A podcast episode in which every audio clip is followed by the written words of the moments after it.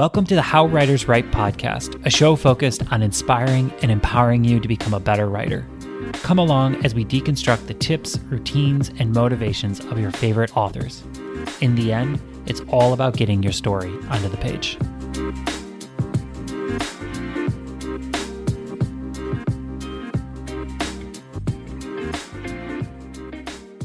Welcome to the How Writers Write podcast.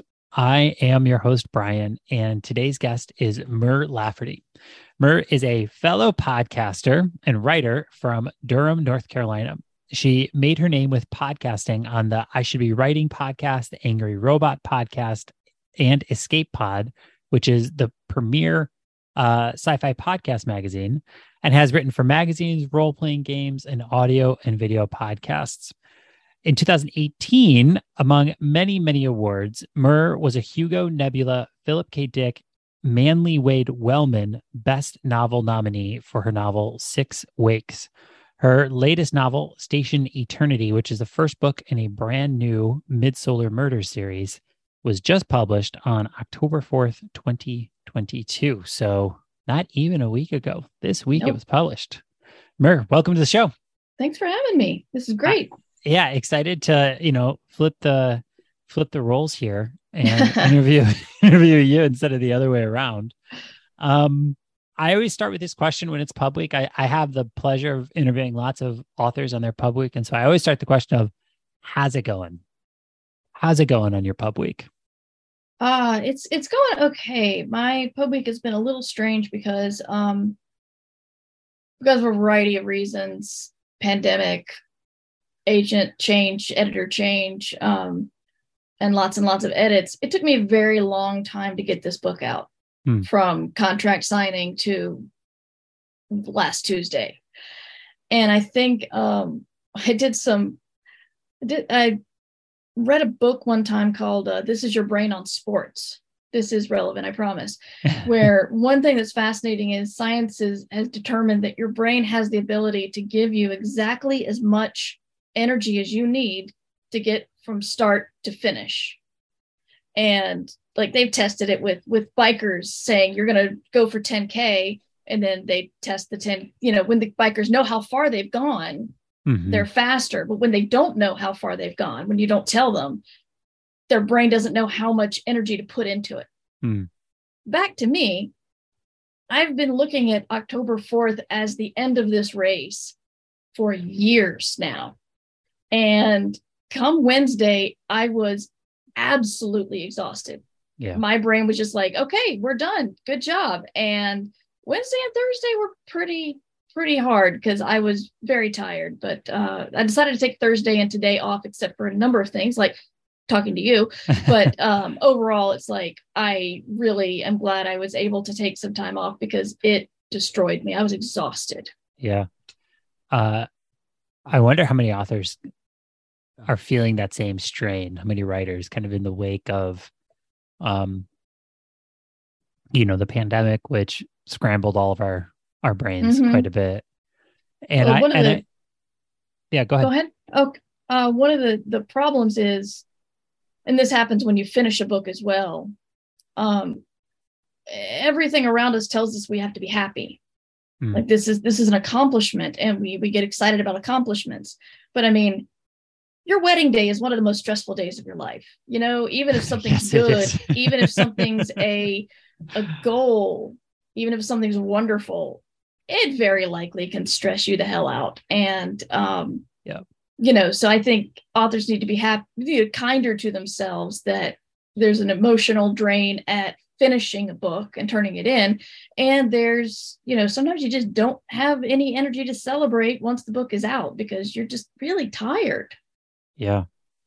Yeah. It it makes one wonder, you know, like if you were this was your first episode ever listening to the show and you you kind of heard this quick talk, you think, boy, that's a big price to pay for something like writing a book. It's it's interesting we pick such a at times torturous activity. Like what why why keep going, I guess, for you? Like, you know, I mean, I, I ask myself this question weekly. So I'll be curious what your answer is. But like, you know, in the face of something that's like really hard, yeah what is a, it that keeps your wheels turning I wanted to be a storyteller my whole life. And mm. that's and I finally got a job doing it. Um and that's the best thing ever. But yeah, it's hard. There's going to be difficulties in any job you do. Um I try to tell my listeners that we celebrate all the rejections because rejections are part of being a writer like you know if you if your dream is to own a bar one day and you got to clean up some drunk person's mess in the bathroom and that's part of the job. And you yeah. got your bar congratulations. But so you know you got to remember that there are bad parts of the job and when we do the bad parts of the job we just get, have to be reminded that it's the job that we dreamed of and that's a good thing. Yeah it's a good perspective that's a really good perspective. I, th- I think sometimes there's also a degree, there's no shortcuts. When yeah. I was a newer writer, I thought for sure I could go faster. I, I was confident, yes. confident that yeah. I would be the fastest of the bunch. You know, it, and that wasn't true. that didn't happen. And I, I don't know I don't know if there are shortcuts. I think you can start earlier. Like I didn't start writing until I was in my mid 20s, right? So I got mm-hmm. kind of a proverbial later start than some. But like there, there's no way to like shortchange that process. You can't go from being completely informed, which everybody is going to start at, to being competent mm-hmm. quickly. It's a long road. It really is. Yeah, the um, but I think hoping that you'll be the exception is what keeps people going. Because I mean, I in 2001 I got laid off and I decided, well, this is this is the time to start working on my writing career. And over the next 21 years, oh my god, um, you know, I had a kid. I did some freelance writing for RPGs. I discovered podcasting. Um, all of the none of these things were fiction so it's not like I worked on my fiction career starting in 2001, hardcore every day until now. But if I'd been told that, yeah, you'll get there, but your first book will not actually be in bookstores, and I'm not putting anybody who's self pubs or small press down, but this was my goal is to, you know, be uh, distributed in bookstores um, until 2013 I don't know if I would have done it. I agree. And so hoping that you'll be the outlier, I think is what keeps uh, beginners going. And, you know, as long as you don't, as long as you, re- when you realize how long it's taken, when you re- remember that it's taken so long for the rest of us too, and don't get discouraged at that point. Yeah. Yeah. I, th- I think that's the thing too. As, as I've done the show for the past, um, couple of years now, one thing that's that always comes up is this just realization that there are like this is a this is a game that like it, it really does take quite a bit to just be able to start telling good stories. You have to mm-hmm. pay some price. Like there's nobody that comes out. I used to think people are just born writers. I, I used to think they just sat down and just butters you know butterflies and rainbows and it just everything just flowed so easily for them. And here i yeah. am struggling to write a couple hundred words and then I read it and it's awful, like not even legible. I'm like, like, like this, like my five year old could write a better paragraph than this. I used to get so discouraged with that until I did the show and I realized like, man, everyone's everyone's had to go through the same thing. Everyone's had yep. to like pay that same price. Yeah. Yeah. There's something Even comforting if, and terrifying about that. exactly. There are it, it it is it is comforting and terrifying. Yeah. It's uh I always I always wonder about that when I tr- tell people um imposter syndrome doesn't quite go away and thinking you're crap doesn't quite go away. I know some people don't have imposter syndrome. Mazel tov to them, but I, you know, I've had it and it still hasn't gone away. And, yeah. you know, it's like on one hand, I hope people feel good that they're not alone and what they're feeling is completely normal. On the other hand, I worry they're going to get discouraged because no, it doesn't go away. Right. Yeah, right. It doesn't get easier. Um, I, I want to switch gears and ask you something. I just read the book Write to Market, um, and the author's name is totally slipping my my mind at this second. Should have okay. written that. I should have written that down. Ba- basically, the premise. I have that one. Yeah, it, the the premise of the book is that um, you know, the working author that is kind of making a career of publishing. They want mm-hmm. to make their living by writing books. one tactic that's incredibly effective is to understand the market and readership uh, and other comp titles around you before you start drafting and writing a book right? So there's kind of two when i got my mfa there was like this idea that like you never think about the reader. All you think about is what you want to write as a creative Mhm. artistic Art. individual. Art, and then art, there's this other side which is like maybe a little bit more product focused right? You're producing a product for the market to consume which is your book which is your novel and you want to write within something you love. It's not that you're like writing books that you're not interested in but you're writing it in a way that you're trying to better position it to be uh, a success a publishable success market success and Yeah. I'm curious if you have a perspective on that. Like, do you start from one side of that or the other? Do you start with saying, I just want to write the book I want to write, you know, market response be damned? Or do you start being doing a lot of research of like, you know, what's what's hot right now? What do I what, you know, what do I think will be a good kind of fit within my uh genre, within the readership? Like how, how much do you consider those things? I don't know if I've ever actually tried to force a plot based on Mm-hmm. an exterior goal. Um, I mean, I'd be willing to try it. It sounds interesting, but it's the idea of writing to market just I've got a lot in my head that I already want to tell. Mhm. And granted, you know, I know that that urban fantasy went kind of out of style and I still have ideas for uh, I had a two book series in the the mid teens um, wanted to do more, but that didn't happen. And so, yeah, I'm not going to do those because I know the market. I mean, I'm not even going to try to self publish those for a variety of reasons. One is I don't think the market will support it. But um, personally, writing to market doesn't feel right to me. And again, I haven't tried it before, but I think it comes to everybody has to figure out what their goal is and what success means to them. Mm-hmm. Mm-hmm. I know somebody whose wife writes um, romance books to self pub on Kindle, and she makes a lot of money doing it. And she told me once that she realized that they wanted quantity and not quality. So she actually, I mean, I don't think she she on purpose made her books worse, but she stopped worrying about the quality and just went for speed. Yeah. I also saw she was in an arm brace at the time. I think repetitive stress, but so there's another price to pay. But that was working for her. Yeah. She wanted that was her success. She wanted to do well in self-publishing um, these Kindle books, and she succeeded. And that's great that that worked for her. I don't know if that would work for me, but I'm not putting it down. If it works for somebody else, then great. Yeah, it's it's an interesting. I, there's some exercises in the book, and if you haven't read the book, I think it was two bucks on on the Kindle version. Was I mean, so it's like it's a real for people out there if you're interested in the topic and just want to explore it. I'm not advocating for it. It's just interesting.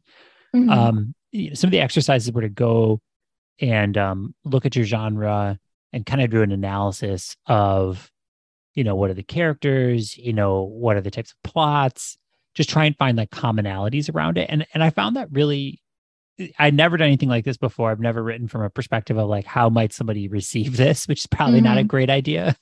but um I found it to be really interesting to see that there there were some commonalities. Like th- there were some threads that uh were shared by a lot of the bestsellers in the genre, even below like the top 20 slots. And I wondered like do a lot of writers just kind of intuitively start pulling those learnings because they're reading a lot? Like is is is maybe another way to get to that kind of like awareness of what's out there just to be Yep. consuming a zillion books within the genre you write in. Possibly. I don't know what creates that mass realization of let's all make the same stuff at the same time. Yeah. Um it's happening in indie video games right now with potion games. Like Hmm. there's so many games where you can just play somebody who makes magic potions. Hmm. And I I I love them all and I'm just like wish listing every single one of them but I'm thinking wow there are a lot all of a sudden. Hmm. How? I I don't know how that works um you know unless a lot of us who are exposed to the same kind of um uh, stimulus often go in the same direction of creation, but um, yeah, I don't I don't know quite how it works, but I've seen Yeah. it in in fiction and in video games. Yeah. It's like um there's like this there's this scientific term where a bunch of really important discoveries happened simultaneously with Mhm. completely independent teams. Like people had no communication with each other, both had these big breakthroughs at almost exactly the same point in history, Yeah. which is which is a wild thought. Like how in the world does that happen to? Like yeah. that kind of blows your mind in its own way, but um maybe it's something similar. So um let, let me ask you this. This is something I've I've been asked a lot and I don't generally have good answers for it. So I, I figured this is what the point of the show is. Um when you're embarking on like a big project, okay, so multiple points of view, uh potentially long periods of time, lots of locations, lots of secondary characters. How do you organize a big project like that? What tools do you use? Uh, how do you keep it all straight and consistent? What does that look like? Do you want to know how it gets done or how I think it should be done? Because it's I don't recommend doing my thing. I I have a a, a- notebook problem, and I know a Mhm. lot of writers do. yeah. But my problem, I never heard anybody mention the fact that they'll often just grab whatever notebooks nearby to make a note and then be surprised later when they can't find what they wrote down because there are too right. many notebooks around. So I take, I'll, I'll pick a notebook. Usually I'll make a lot of the same notes in the same notebook and then that'll go missing. And then um, I will write and I don't like to be slowed down when I write. So I make notes in the margin, like this has to change in the past or whatever. Uh, so I make notes in Scrivener for that, and that helps. And then when I'm done, I realize it's a big mess. Mhm. And then um, with Six Wakes, I did note cards for every scene and just put them all over the floor and tried to figure out because that one has a lot of flashbacks. So things could be moved around and interchanged. Just I had to decide where in the story that flashback would best fit. Um, with with Station Eternity, oh God, I I just I, I did. There's a number of murders in the character's past that she had solved, and I make without like naming them, I make specific reference to a lot of them. Like oh the seventh murder happened when she was in college and the the two murders happened at the same time during this trip this year. And then when i got it back from the copy editor they're like this doesn't work out. It's like you mentioned there are four only four murders before the seventh murder and it was it was a huge mess. Yeah. and so um, that's when I got, uh, I guess it's pronounced Aeon or Eon Timeline, A E O N. Yeah. Yeah. It's come up a few times on the show. I I, Yeah, that I like one it too. helped. That Yeah. one helped a lot. Yeah. And it also helped with my, um, there's a lot of, uh, for, for book two, there's a lot of stuff that happens before the book starts that the timing is very important on. Mhm. and so i found the um the the software really useful for that because that helped me work out all the things that happened beforehand and made sure that everything took the right amount of time yeah. and uh, so notebooks try to keep all your notes in the same book and then uh, Aeon timeline's good with characters i don't know. I don't really write a lot down about my characters. Maybe i should. Um yeah i don't have very clean show uh, uh story bibles. Hmm. i wish i did. I wish wish i had that that patience but Mhm. um no i guess i do. I i will make um i'll make index cards with the characters on them so yeah i just remembered i did that so i would make index cards with the characters on it so i could they could be easily shuffled and and you know grabbed for uh quick reference kind of thing Yeah. so i guess i do use business cards notebooks and Aeon timeline Um, when when you're doing character stuff, are you like you know, a lot of times people are like, what is their flaw? What is their, you know, secret? What's their ghost? Like, are, Yeah. are you going through and, and clarifying those things or do you let it organically happen while you're writing? sometimes I I don't feel like I write good characters, at least in an early draft. Mm-hmm. They don't really stand out to me. And then other people like have commented that they love my character. So clearly somewhere along edits, I do clean it up. But um I do like to go through and uh and at least become a little bit aware of those things um when i'm doing it. I i ran into a wall with with book two when i knew exactly what one of my characters was going to look like. Um it's a musician i've seen online and i'm like i you, you're you're this character in my book. And Hmm. because i could picture him so clearly and i've seen him perform online i couldn't get his personality down because my brain's like this is all i know about this person and i'm thinking no it, it's it's not that person Right. It's like too It just- anchored. yeah, exactly Yeah. exactly so um i had to go through a lot of character work just to develop him because my brain was it it, it caught on what it looked like and then refused to go any further um i don't always stick to it perfectly. It's like um one of my favorite tools is 45 master characters by Yeah. victoria schmidt.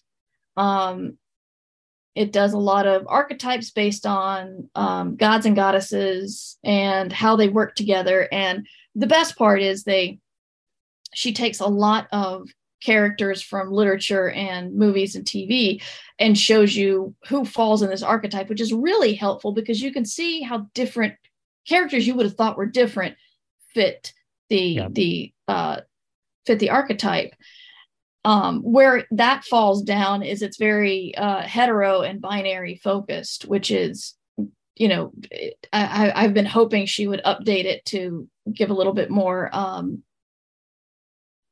fluidity there but uh besides that that's that's the caveat but besides that it's usually a really good way for me to at least get a launching point for my characters Yeah, yeah. there's a couple there's there's a couple really good books in those series. There's the 45 master characters. Um, and then there's a master plot one as well. oh yeah that's yeah really interesting. Um, those are those are I have them both in Kindle, and those are like Mhm. almost reference books at this point for me. Like Yeah. I, I feel like if I uh I have this dream someday to have like a writing cabin, you know, Mhm. and I picture in my writing cabin to have book big like stands with huge heavy books on them that are like my reference books, and those those books would be on Mhm. those stands because I just feel like I come back to them over and over and over again. They're really interesting ways to think about to think about character. yeah That's I actually also, Yeah, So- go ahead. I was going to say, I also really like uh, Save the Cat Writes a Novel, which is again so meticulously researched that it, it gives you so much detail and examples of the plots that uh, the author figured out and put into the uh, Save the Cat beat sheet concept. So, um, Yeah. yeah. Do you stress about that? Like, is that like I I um I've been thinking a lot about the tension between like a story structure and to a certain degree, I think I think structure really helps readers better consume stories. Um, I don't know why, but people, I think we are conditioned at a certain to a certain degree of maybe just accepting the uh known uh format of stories right now mm-hmm. and so and so I, I i like structure for that reason that it helps kind of deliver the story in a way that like doesn't ask the reader to have to also figure out the form but then i Yeah. also get really frustrated by the con- confinement of it and by being contained by it to a certain degree and so so how do you how do you balance that I'm a fan of structure. I'm a fan of of what we expect when we get told stories. Mm. Um, it's especially important in genre. Mhm, mhm, You can't mhm. have a story where one of the loved loved ones dies and call it a romance. right Um, you know, you can't. That there were severe, very important rules placed on mysteries about 90 years ago. Um, and every once in a while, someone wants to break the mold, but it almost never lasts. It's I I, I tend to think of it like, look, every house is going to have a foundation and mm-hmm. walls and a ceiling and plumbing and doors and windows and there might be some experimental houses that do not have that but do you want to live there really right and once you have those things you can make any sort of house you want and right. it's it's and so it's i think there's a lot of there's still a lot of freedom in that as a consumer i know that whenever i watch or read something that does not follow the structure that i expect i don't like it. And I, I, don't say it's bad but i get i get uncomfortable. And um what's really interesting is a lot of western people talk about things like the hero's journey basic structure as universal it's not it's western because mm-hmm. uh like i've been reading some japanese books and they have their own structure mm-hmm, mm-hmm. and mm-hmm. it's not ours and it's like i get uncomfortable reading that because i'm like uh i thought in in in western storytelling there was so much foreshadowing there would have been so much foreshadowing for this thing to happen and it never does right. and that's the way they told the story and um i just had to in that case i just realized you know this is this is outside my cultural norm and i just have to go with it but i remember i saw a heist movie that uh i forget whether it didn't have the betrayal or it didn't have the double switch where you think someone's betrayed you, but then they haven't because it was that way all mm-hmm. along, and everybody's, you know, that it, it it missed one of those elements, and it really felt like a weak movie to me, just because that's that was the only thing wrong with it. But it missed that little element structure part, and it felt wrong. And so I'm a fan of structure. I think um I think there's a uh a freedom when you know where the boundaries are.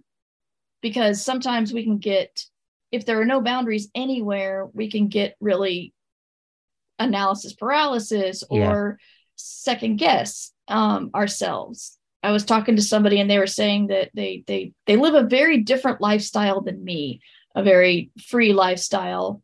And uh i think they're single and don't have uh a typical house and they were talking about how they they have trouble structuring their sleep schedule and i was thinking well my sleep schedule could be better but it's like having a routine in my house with yeah. uh you know she's not here anymore but i still have my get up in the morning and take care of the kid kind of mentality and it's within that structure that I can do a creative day instead of just do whatever sleep schedule I want, which I will suffer for later, kind of thing. Right. So I find that that limitations actually let us do a lot because we know where we can't go. Yeah. I I agree with you. I think um I think overall structure, especially as a new writer, is incredibly helpful. So what one of the things is I kind of talk to new writers a lot is they're trying to reinvent what's been hammered on for 5000 years in western literature. Like the 3 act oh, yeah. structure's been around for a long ass time. And so like it doesn't say that's not to say you can't break that. Of course you can do anything you want in writing, but your life will probably be significantly easier if you learn the basics first, especially with the with the writing life because there's some of these things that time has just hone down to being mm-hmm. like this is a good place to start not that you have to stay within it but it's at least a good place to start um so yeah do... but well I, I did discover that in trying to break the mold, I certainly understood the reason for the mold. right. So yeah. Right. Going right. through those, going through those, I'm going to be different. Uh, yeah. uh, uh, phase was was also instructional to me. Um, sorry, go on. No, I, I think that was the main point is just um that there's there's such a value in knowing the superstructure or the substructures of how stories work. Well, one thing I love about the idea of boundaries is a lot of people write fan fiction. Yeah. And fan fiction is a huge boundary because if you, you're already agreeing to keeping your story within the universe or the characters or the general plot of something that's already been created and then being creative beyond that. And so if people have you know are worried about a certain part of their writing i i usually tell them okay well if you don't like writing characters if you don't like building characters why don't you write some fanfic and keep the characters that are in the fanfic or keep in the original and then write around it and see what you can learn about the characters knowing that they're already existing. And then maybe switch it around do something from that universe or that plot but different characters. And i think it's a really i think fanfic's an awesome way to sort of put training wheels on to learn writing. Yeah. I love that idea. I would love to write fanfic. Like i would love to write a star i have a great star wars story in my brain that i've just been cooking for a while that i need to mm-hmm. someday someday bring to life um as always, here we are. All of a sudden, I've run out of time. Um, I talk a lot. I'm sorry. No, no, no. In me. I no, I, uh, I, I feel like all the time I'm like, oh, good, we have lots of time to talk about stuff, and then I blink, and here we are at the end of the show. So, um, here's here's what we're gonna do. Uh, every, at the end of every show, I ask the same questions to every guest. And I do it because I really like the answers and it's my show. So I can do whatever I want. And the second reason, it. yeah, second reason is because, you know, the whole point of the show is to encourage, uh, inspire, maybe make, give good ideas for, for writers to figure out their ways of putting down words on the page. Um, nothing really truly happens until that point. Um, yeah. So much of the writing process comes down to can you effectively write? And mm-hmm. so many mm-hmm. writers drop out of the writing process because they just can't do it. They can't find their way to do it. And I, I hope these answers from all these guests, all these authors, uh, inspire people and make people laugh, give you some good ideas, and um, kind of reinforce that idea. There's no one correct way to write. You got to find mm-hmm. your way to do it. So, with that out of the way, here's my first question, which is what do you view as your role as a storyteller? Um, I want to send people on a fun escapist um, journey. I want to distract them from their uh, the the trials of life. I hmm. I am the happiest when someone's like someone I, I didn't really respect what I wrote. I mean, I I told the story I wanted to tell. It was fun, but then I didn't feel it was important until someone told me that um, you know her mother was dying in the hospital and she was sitting with her mom, and my book made her laugh. Mm-hmm. And that was what I wanted to be. I want to take people into a place to to distract them and make them happy. A lot of other people write amazing things and look into cast a, a lens on society and the terribleness and everything. And great, but that's not my role. Mm. That's really wonderful. I, I love that. Um, second question for you: What is the one word that best describes you? indecisive. when you sent me that, I'm like, oh God, what? I don't uh yeah, that that that is the one. I I find it takes me a while to get focused on a decision and moving forward. I could say, I'll say thoughtful. How about that? Mm, Instead thoughtful. of decisive. I like I like that. Thoughtful it's it's yeah. Okay, next question for you. If you had to pick a spirit book, so this is a book that if you died and you were able to come back and be reincarnated as a book, what book would you pick?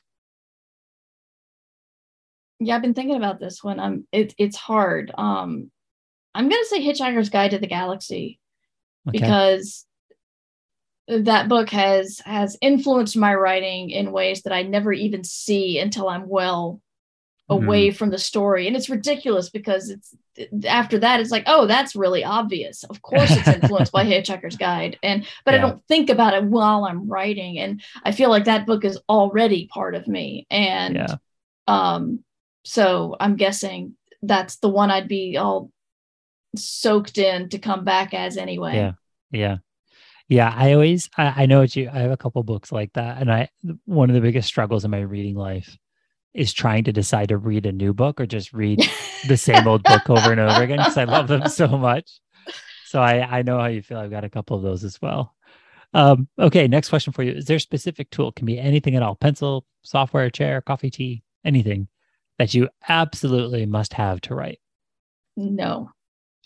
Because uh I took I, I did the workshop Viable Paradise in 2005 or six, somewhere around there. Mm-hmm. And I remember Cory Doctorow telling us that um, if you don't tie your writing to a ritual, you could do it anywhere. Hmm. And I liked that idea. And now I like the idea of a ritual too, because it really does, it really does speak to our brains. Yeah. But, and you know, there's nothing wrong with that. But I kind of don't have one. And I don't know if it's because I'm disorganized or I just tried to have that I can write wherever I need to write um, mentality. But uh, I I specific very specifically have nothing. Hmm. Very specifically have nothing. I like mm-hmm. that.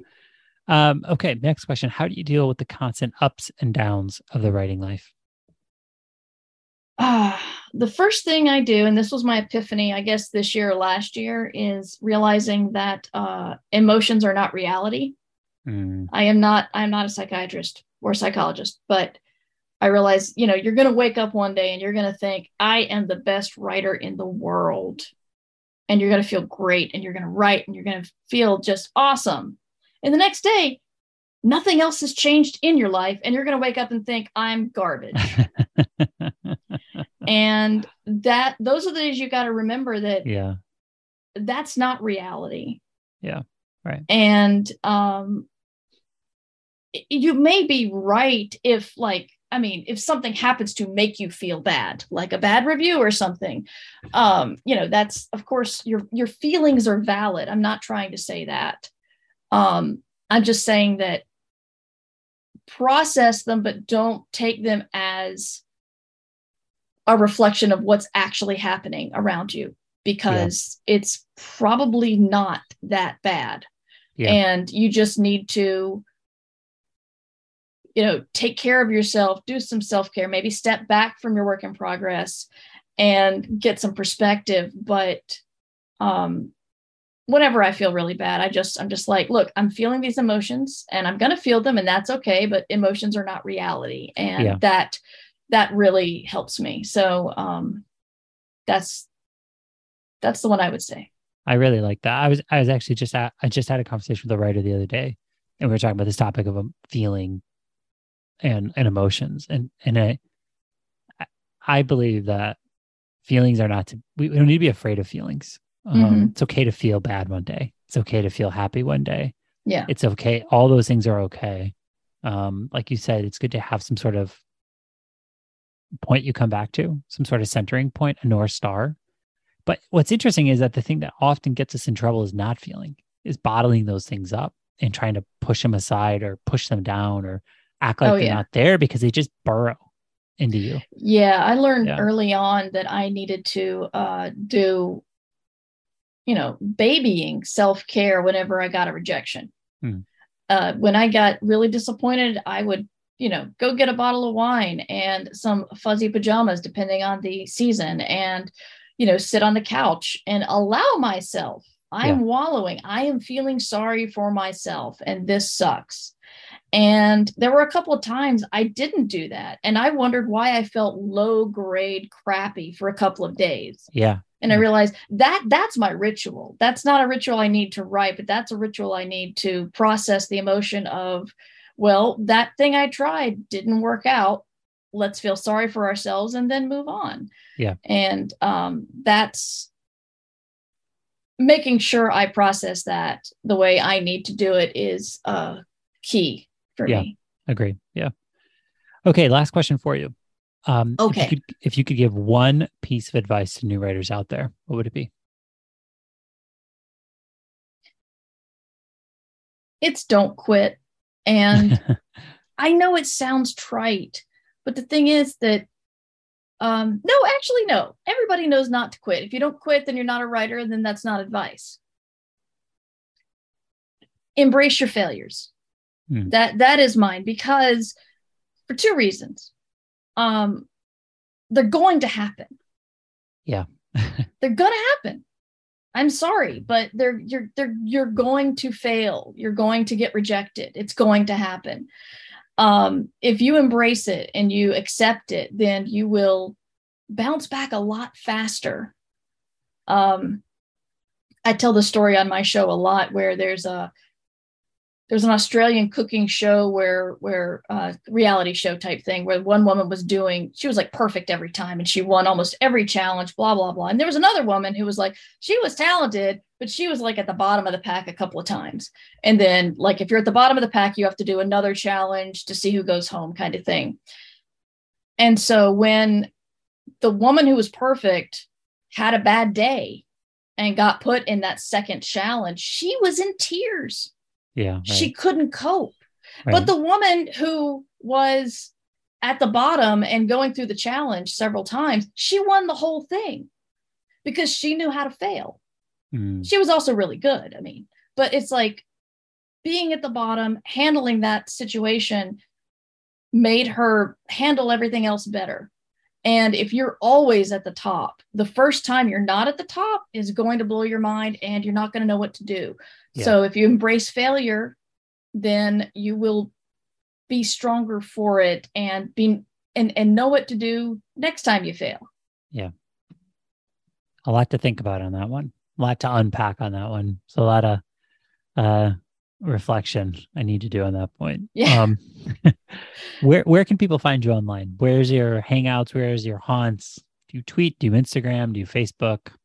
uh well my website which i guess no one blogs anymore is murverse.com which is where you can find my books and my podcasts um i'm probably most active on twitter um at mighty mur sometime i'm trying to get into tiktok now and that's also mighty mur um Mhm. i have a twitch channel that's probably where i spend most of my social online time and that's twitch.tv slash mighty mur so um yeah, that's that's where to find me talking about games or science fiction or writing. Awesome. Awesome. Well, I have so enjoyed having you on the show. Thank Uh, you. This I has been fun. Yeah, I appreciate your perspective. I, I I wonder how it is to be on the other side of the mic, Yeah. being interviewed instead of doing the interviews. But uh, I really appreciate it. It's been great to interview you, and uh, yeah, just just such a fun kind of range of topics. Good to cover off on. Thank you. Thank you. I had a lot of fun. On the other side, you wonder, have I been talking too much? Am I going off on too much of a tangent? Are they sitting there going, we're out of time. We're out of time. Not at all. It's been Okay. great. Thank you so much. Thank you for having me.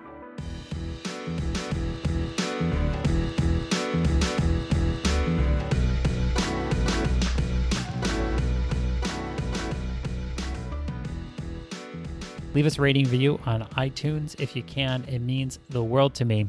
Lastly, I just want to say thank you so much for listening. I really do appreciate it, and I hope you have a wonderful week of writing.